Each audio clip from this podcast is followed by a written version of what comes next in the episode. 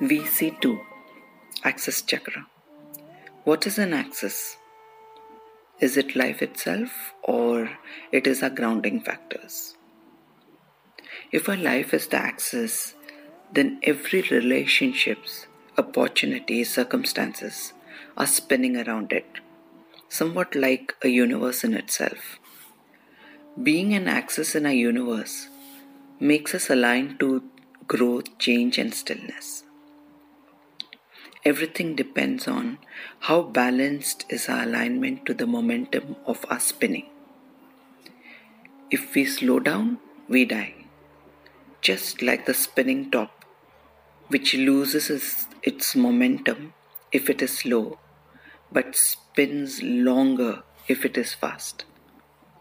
Are we open to accept and receive everything that comes in our way and use it to increase our momentum?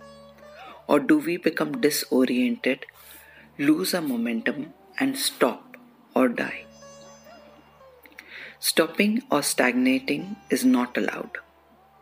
Life prods us, prods us to move ahead always. This delicate balance of spinning or taking one step at a time, irrespective of the circumstances, the people around, the emotional upheaval, with whatever resources available, and with complete faith in our core values or the Supreme, makes us spin in a perfect momentum till it is time to stop. I R5 myself. I R5 my getting off center every time there is a change. I R5 my disorientation due to it. I R5 my association of uneasiness with this different way. I R5 my association of irritation at this imbalance. I R5 my adverse reaction to my wobbly movements. I R5 my association of growth with these adversities. I R5 my fear of being misaligned. I R5 my fear and exasperation with myself. I R5 my fear of def- depending on others. I R5 my fear of moving away without awareness. I R5 my belief that old is gold. I R5 my belief that new is superficial. I R5 my trying to grab at straws so as not to fall down. I R5 my thought process. My thought process is my soul's love. A radical mindset is my soul's love.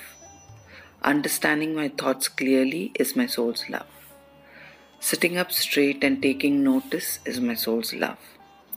Surrendering completely and flowing with the flow is my soul's love.